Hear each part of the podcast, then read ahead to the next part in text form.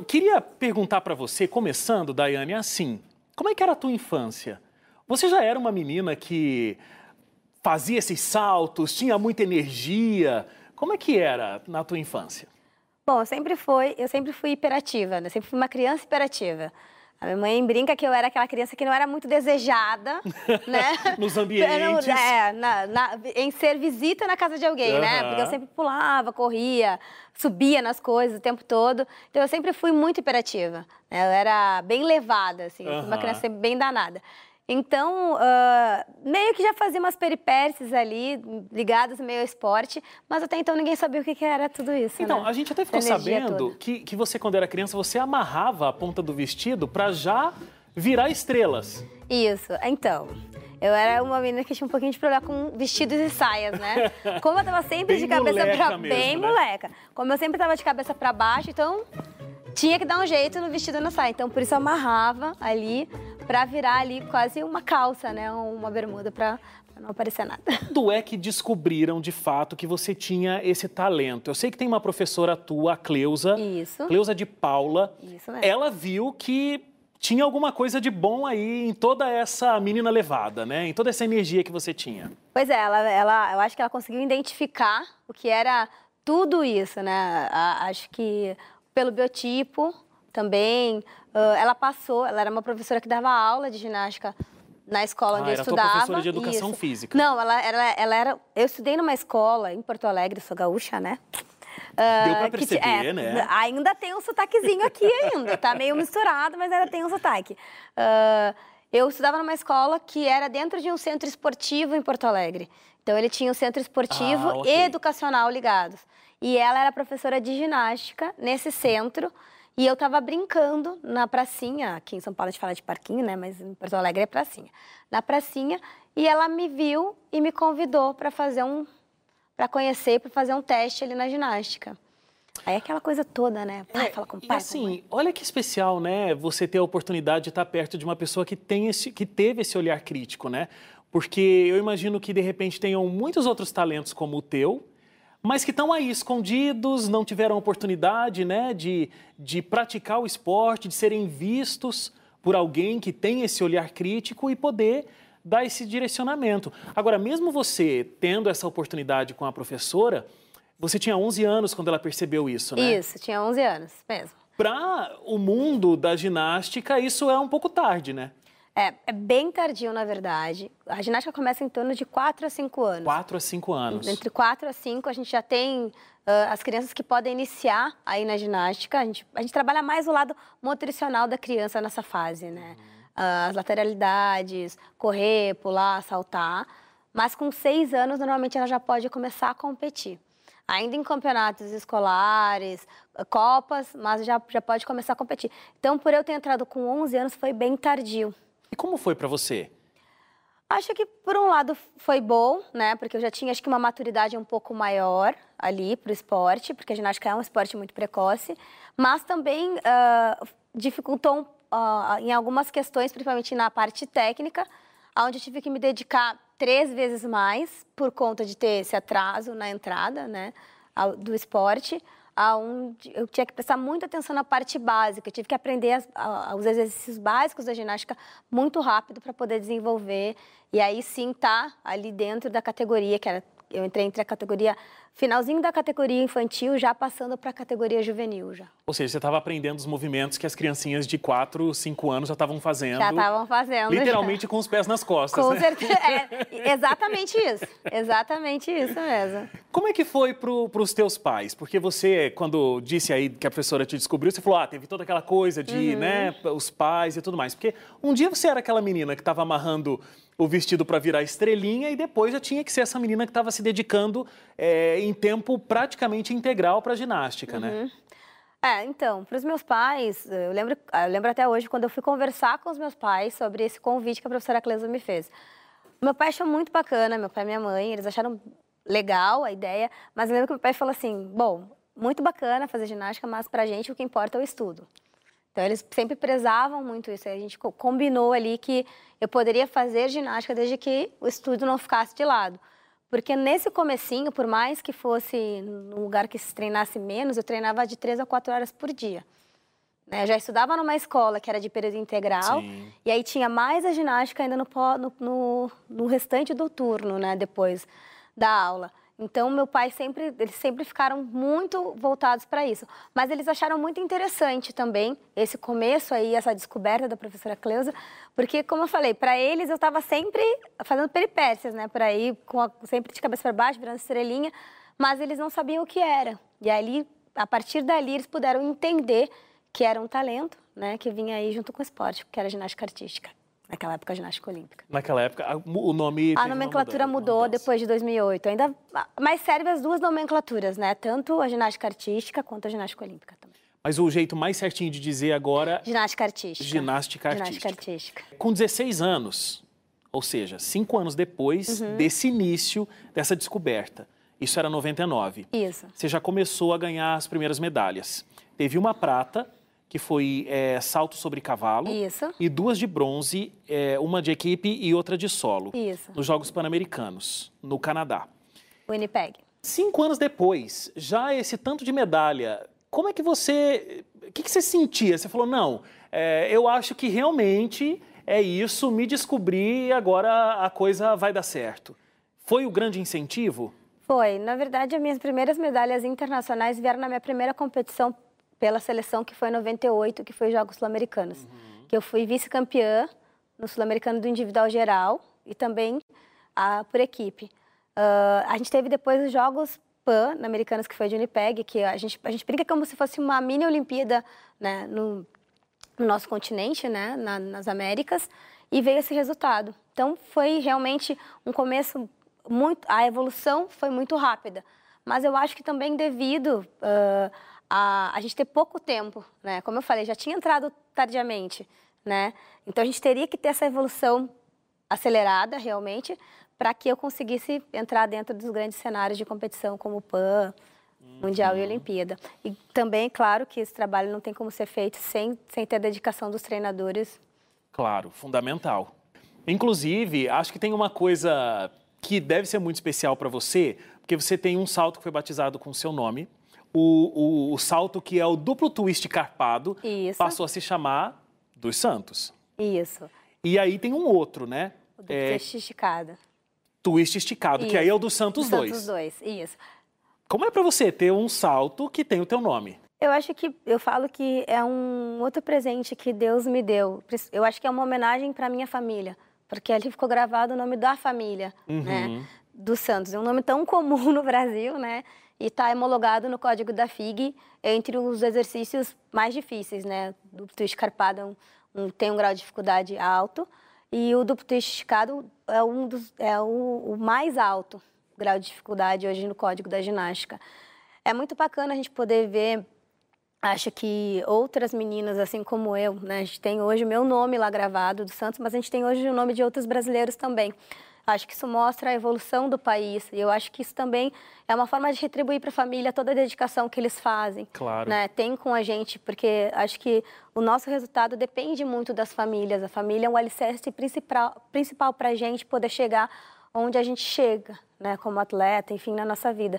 Então, é muito importante para mim poder ver que a gente conseguiu, né, ter esses dois elementos com o nome. Agradeço ao Oleg também, que foi o inventor e eu fui executadora do salto, né? Porque normalmente quem inventa os elementos normalmente são os treinadores e os ginastas eles executam, mas quem acaba sendo homologado é o sobrenome da ginasta.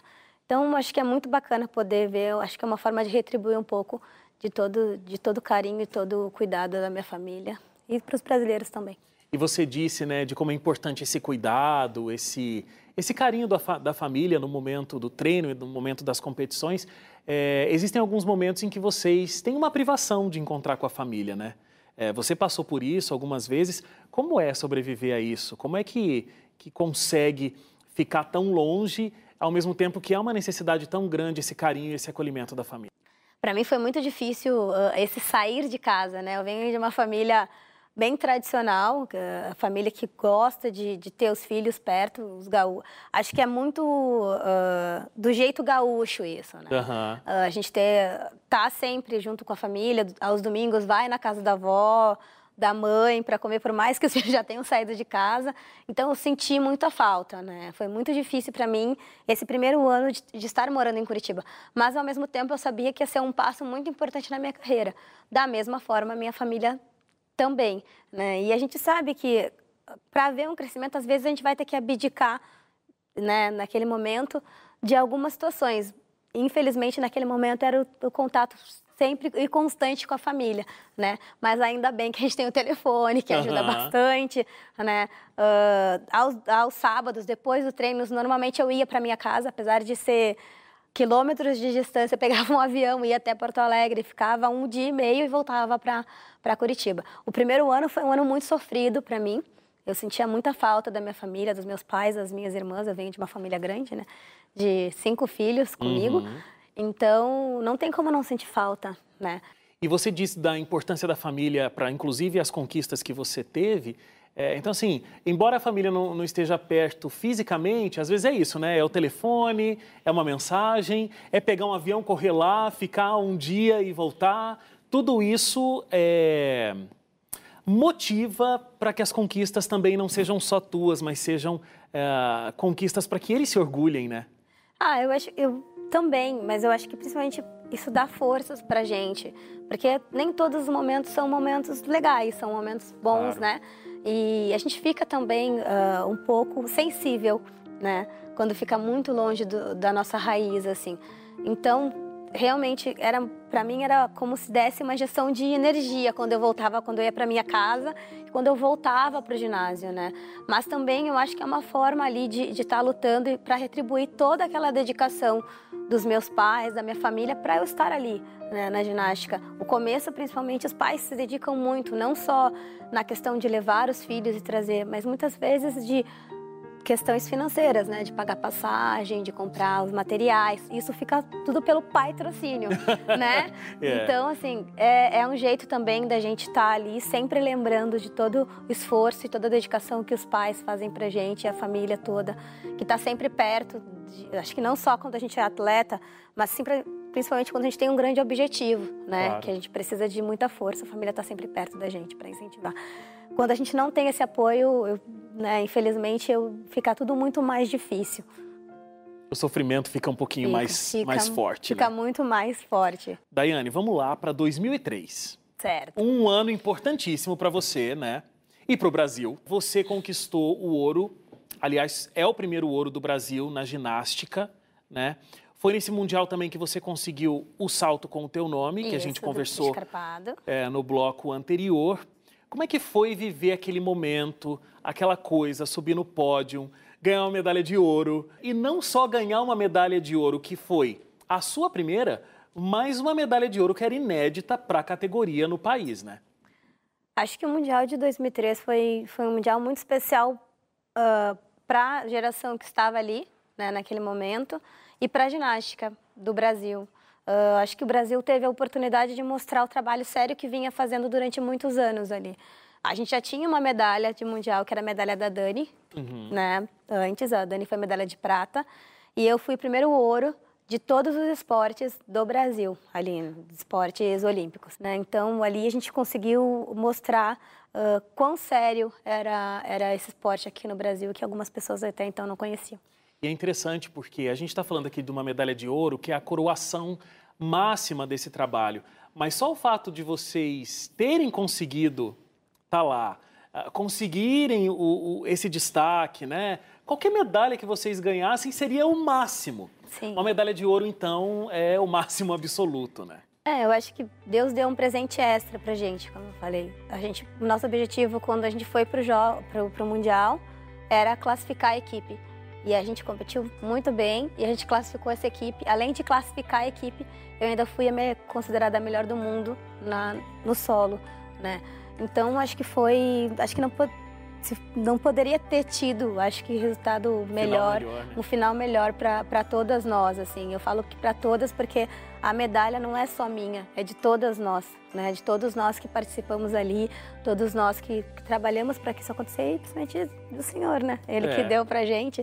Tem uma história muito interessante ainda de 2003, porque assim, a sua mãe descobriu de madrugada que você tinha ganhado a medalha, e aí começou a acordar todo mundo e avisar todo mundo. É, porque, inclusive, a gente até estava conversando isso antes do programa, né? Naquela época não era assim, tudo televisionado, transmitido, porque o esporte não tinha essa expressão que vocês conseguiram conquistar para o país, né? Então, como é que foi essa história? De madrugada, sua mãe descobriu. Então, o que passou muito aqui no Brasil, eu não sei dizer também. Agora tu me contou uma coisa que eu não sabia, né? Ah, é? É, até então eu não sabia disso, né? Mas eu imagino que a minha mãe deve ter feito isso mesmo, porque é o jeito muito dela, assim. E eu acho que é o orgulho dos pais também, né? Claro. Como eu falei, é uma vitória de todos, das famílias também. A gente sabe todo o sacrifício que é pra gente conseguir aquele resultado. Então, quando o resultado vem, e vem ainda mais, né? Acho que não tem como não ficar feliz e não querer falar para todo mundo o que aconteceu. Vamos para uma matemática básica aqui. Em toda a sua carreira, porque uma pessoa super nova já está aposentada, nós vamos falar... Como atleta, gente. Como atleta, porque inclusive tem o projeto que a gente vai falar daqui a pouco. Em toda a sua carreira você conquistou 14 medalhas, 9 delas de ouro, quase todas, inclusive na categoria solo. Você consegue definir qual medalha foi a mais importante para você? Não digo para o Brasil ou para o esporte, mas qual foi a conquista que você tem guardado como a mais especial? Eu acho que todas elas são. Que nem as pessoas se perguntam, Daiane, quantas medalhas tem? Eu falo, eu não sei. Porque todas... Ah, e qual a mais importante? Todas são importantes, porque a dedicação do treinamento, a dedicação é igual para todas. Não tem como a gente classificar uma mais ou uma menos. Óbvio que aos olhos... A gente pensar numa medalha olímpica, numa medalha mundial, é o ápice máximo do esporte ali, né? Mas o esforço e a dedicação é integral sempre, para todas as competições. Então, acho que todas são importantes, não tem uma mais e nenhuma menos. Todas elas eu guardo com carinho e lembro de cada pontinho do que aconteceu ali. Mesmo as medalhas que têm uma importância inferior na questão... sei lá, da hierarquia do campeonato, aquela coisa toda, mas todas elas têm uma importância pela sua conquista, né? Até porque eu acho que todas elas ajudaram para que a gente chegasse até um grande resultado, como uma classificação para Jogos Olímpicos, como a medalha do Mundial, ser finalista em Jogos. Todas elas somaram para que isso acontecesse no resultado final ali. Então, acho que todas eu guardo com carinho e tenho um orgulho enorme de todas elas. Como a gente conversou aqui, Daiane, você tem muitas conquistas e muitas alegrias, mas o esporte te trouxe algumas coisas difíceis também, né? A gente falou das restrições da família, por exemplo, enfrentar tudo isso, mas tem também lesões. Sim. Tem 8 cirurgias. 11. 11? 11. Eu perdi a conta quando estava na 8ª, então? Não, eu ia falar que são muitas, é por isso. Eu ia falar que você tem quase que uma cirurgia para cada medalha de ouro, mas então você tem mais cirurgias do que medalha de ouro. 11 cirurgias eu tenho. Eu tenho 5 no joelho direito, deixa eu contar, 5 no joelho direito, 3 no joelho esquerdo e mais 3 no tornozelo. 9, 10, 11. Como que é isso para o atleta? Mas eu queria que você me falasse realmente... emocionalmente disso, porque tem todo o trabalho, todo o esforço que você acabou de dizer, horas a fio, não é só você, mas é toda uma equipe envolvida, como você também comentou aqui comigo, tem a mente competitiva do atleta, tem toda a energia que tem dentro desse corpo, que tem mais energia do que espaço físico para caber energia dentro de você, e aí o corpo, às vezes, não consegue corresponder com toda essa expectativa ou com toda essa... vontade de vencer. Como é a decepção? Como é encarar a decepção nesse momento? Bom, acho que lesão, quando a gente está num grau tão alto de excelência, é uma coisa que vem junto. Assim, como eu falei, a ginástica treina de 8 a 9 horas por dia. Praticamente o ano inteiro. A gente treina, vamos dizer, aí, a gente treina praticamente os 11 meses do ano, a gente treina... Tem férias, não chega nem a um mês no final do ano, né? Então, é um período muito curto e também a sobrecarga articular e muscular é muito forte. Nunca é fácil passar por uma situação dessas onde a gente precisa ficar afastado de uma coisa que a gente ama tanto. Mas também eu acho que o atleta precisa ser consciente, ele precisa entender que tem toda uma equipe ali atrás dando esse suporte para que realmente ele possa se recuperar bem e volte em condições para poder competir, né? Muitas dessas cirurgias que eu acabei fazendo depois foi por conta de eu não ter recuperado tão bem de uma cirurgia e já voltar muito rápido a competir ali. Eu tinha um calendário muito extenso durante o ano e eu queria estar sempre competindo. Então, às vezes, acabava adiando de operar ou adiando recuperação. Recuperava ali 80% e quando voltava, estava cada vez pior, né?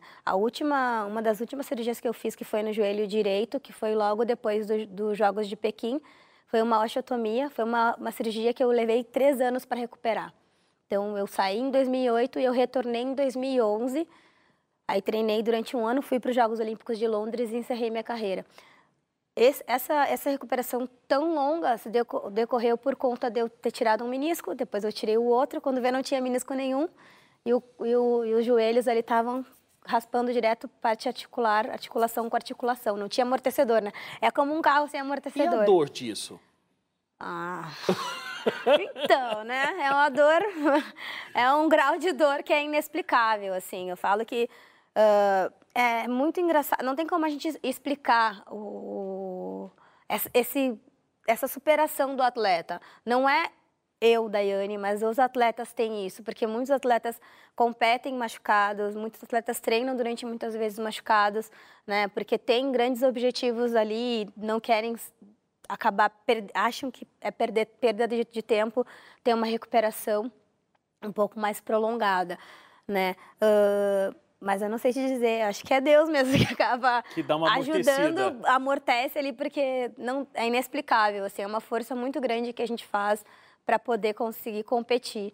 E na hora, não que a gente não sinta dor, mas eu acho que a vontade, o desejo e também a compreensão do que seu papel tem dentro do grupo faz com que você crie forças para você poder competir e apresentar o que você precisa fazer naquele momento, assim.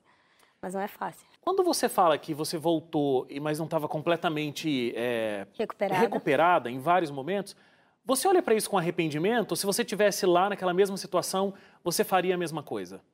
Faria a mesma coisa. Porque tem um objetivo a ser conquistado. É, eu acho que sim.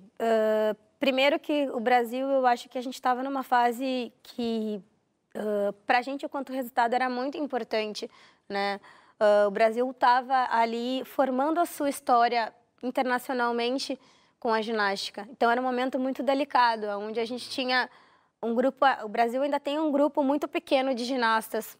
A gente tinha, na época, 22, parece muitas, mas nos Estados Unidos tem 1.000.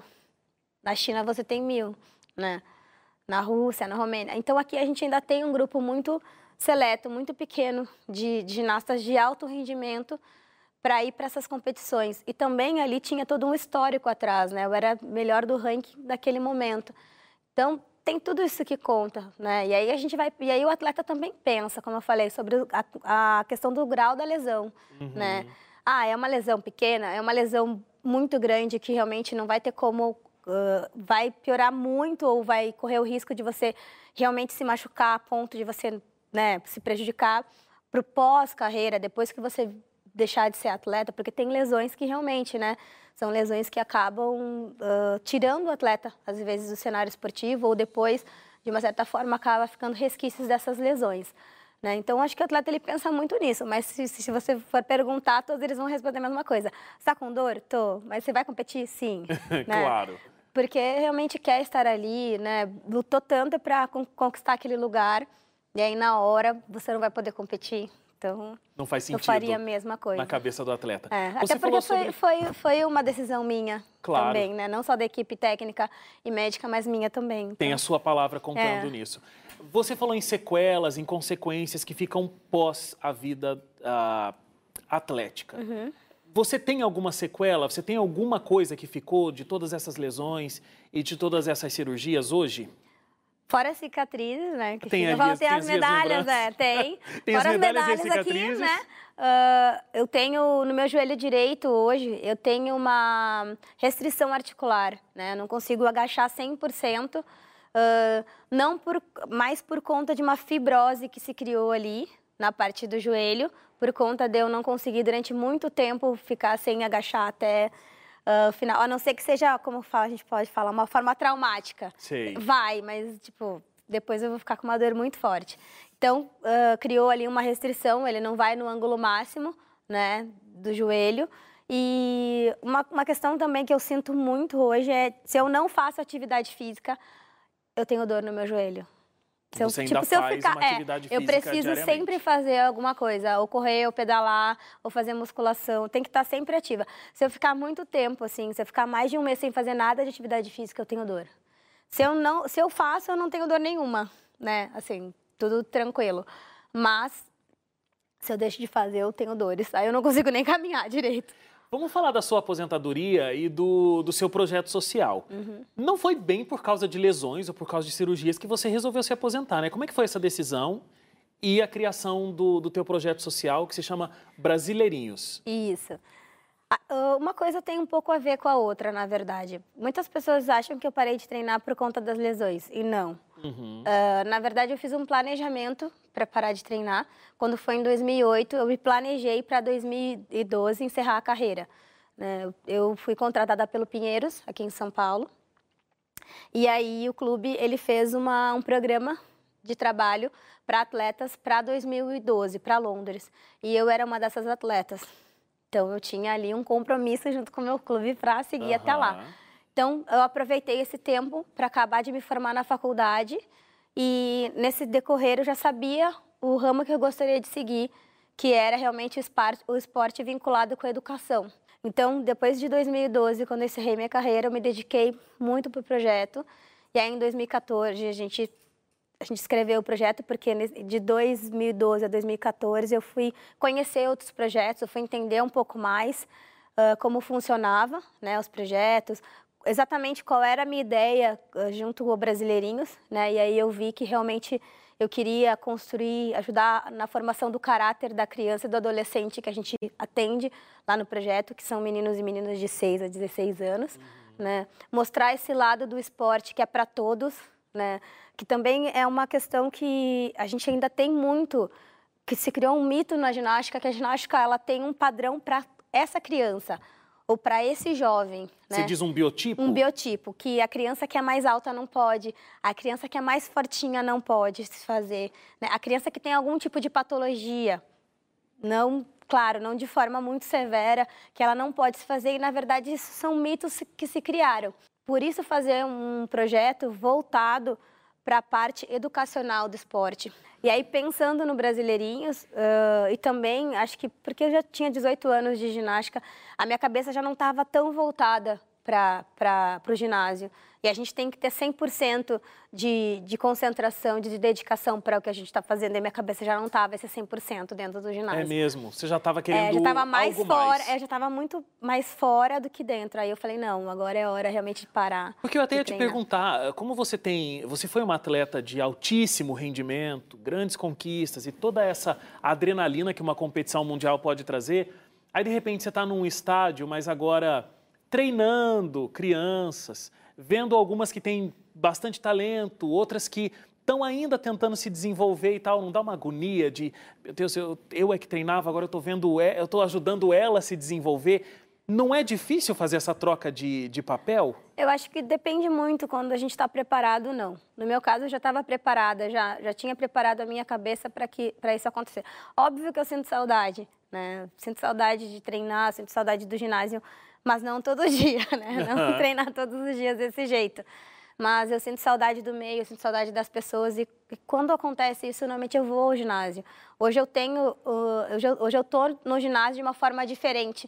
Tenho uma contribuição hoje de uma forma diferente, onde eu posso transmitir o que meu conhecimento com a ginástica para outras pessoas. Claro. Oportunizar, né? É isso que vem trazer o Brasileirinhos. Oportunidade para as crianças praticarem o esporte, serem mais saudáveis, terem uma melhor educação, ter uma boa orientação através do esporte, né? A gente quer dar esse mesmo benefício que a gente teve dentro do esporte para outras crianças também. E hoje poder estar do lado de fora, né? E ver novos ginastas se formando, novas boas pessoas se formando, isso tem muito valor para mim enquanto ganhar uma medalha também. Mesmo? A medalha dentro do cenário esportivo eu já ganhei. Hoje eu quero ganhar medalha com pessoas, formar novas pessoas, boas pessoas, né? Bons jovens Cada vez que eu vejo uma criança que faz parte do nosso projeto, que passou de ano, que não sabia ler, e hoje essa criança sabe que ela tinha medos de altura e hoje ela já não tem mais,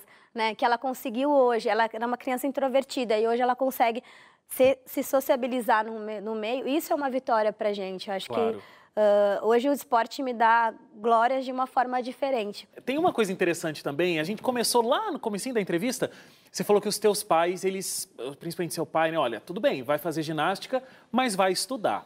Essa sementinha ficou plantada em você, tanto que você tinha o sonho de conseguir se formar educadora física. Isso levou 10 anos por conta de toda a rotina muito forte de treinamento, né, que obviamente você tinha. É, mas você realizou esse sonho e hoje isso faz parte do projeto que você desenvolve, né? Um grande incentivo que você e os teus colegas fazem é que essas crianças não só se dediquem ao esporte, mas também seja a educação de forma integral, né? Que elas consigam boas notas e consigam se desenvolver na escola. Sim, dentro do Brasileirinhos a gente tem o acompanhamento escolar das crianças. Então, a gente fala que para a criança chegar até o projeto, ela não precisa ser a melhor aluna, né? Ela não precisa ter as melhores notas. Mas, ao decorrer do processo dela conosco, ela tem que ter uma evolução na escola. Então, a gente tem esse acompanhamento e esse vínculo direto com as escolas por conta dos pais. A gente tem um trabalho muito forte e uma presença muito forte dos nossos pais dentro do projeto. E eu falo que sem as famílias a gente nunca vai conseguir atingir o nosso objetivo, que é ter uma melhor qualidade educacional para as crianças, porque a gente faz um trabalho complementar do que eles vão ter em casa. Quando eu comecei a falar do Brasileirinhos, elas sempre imaginavam as crianças com medalhas, né, palpáveis, onde você consegue ver. Eu falo que a nossa medalha é uma medalha qualitativa, que a gente não consegue ver, mas a gente consegue observar. É o comportamento da criança, legal. É a melhora dela na escola, é a melhora dela em casa, com os hábitos, com os pais, com o meio que ela vive, a transformação dela, como ela se vê, né? A própria postura, a gente tem um trabalho muito forte, principalmente com as meninas, com a autoimagem delas. Você falou várias coisas aqui, mas pra gente terminar, qual você acha, Daiane, que foi a maior lição que o esporte te ensinou e que você quer passar para essas crianças que hoje você tem contato no Projeto Brasileirinhos? Acho que em todos os lugares tem diamantes. A diferença é a oportunidade que eles vão ter de ser descobertos. Às vezes a gente tem um diamante bruto em algum lugar e isso não é exatamente ser um atleta, eu falo. Porque ali eu tenho crianças de todos os jeitos, né? E convivi com muitas pessoas que tinham talentos que não eram para esporte, mas que fizeram esporte também. Mas que se não fosse essa oportunidade, não descobririam seus talentos. Então, acho que a lição que eu acho que o esporte mais me deu foi dar oportunidade para os outros, assim como eu tive também. Acho que essa era a maior lição que a gente teve, que eu tive dentro do esporte, pelo menos. Aí você se emocionou e eu me emocionei também. Muito bonito ver o brilho no teu olhar, nessa nova fase e saber de como você está feliz e realizada, ajudando esses diamantes a se descobrirem, Daiane, de verdade mesmo. Foi um prazer muito grande ter te conhecido, ter conversado com você e descoberto um pouquinho mais da tua personalidade, da tua alma de atleta, que não importa se você está competindo ou não, ela é sua e você vai estar para sempre com ela. Muito obrigado mesmo e parabéns por todas as conquistas e todas as alegrias que você trouxe para o Brasil. Obrigada, eu que agradeço de poder mostrar, acho que essa nova fase, né? Acho que ser atleta, eu continuo sendo atleta, né? Mas hoje eu tenho outras medalhas, né, para ganhar para o Brasil. Espero que a gente consiga ganhar que eu consiga mais medalhas agora do que eu tive quando eu era atleta. Muito bom, que Deus continue te abençoando. Amém.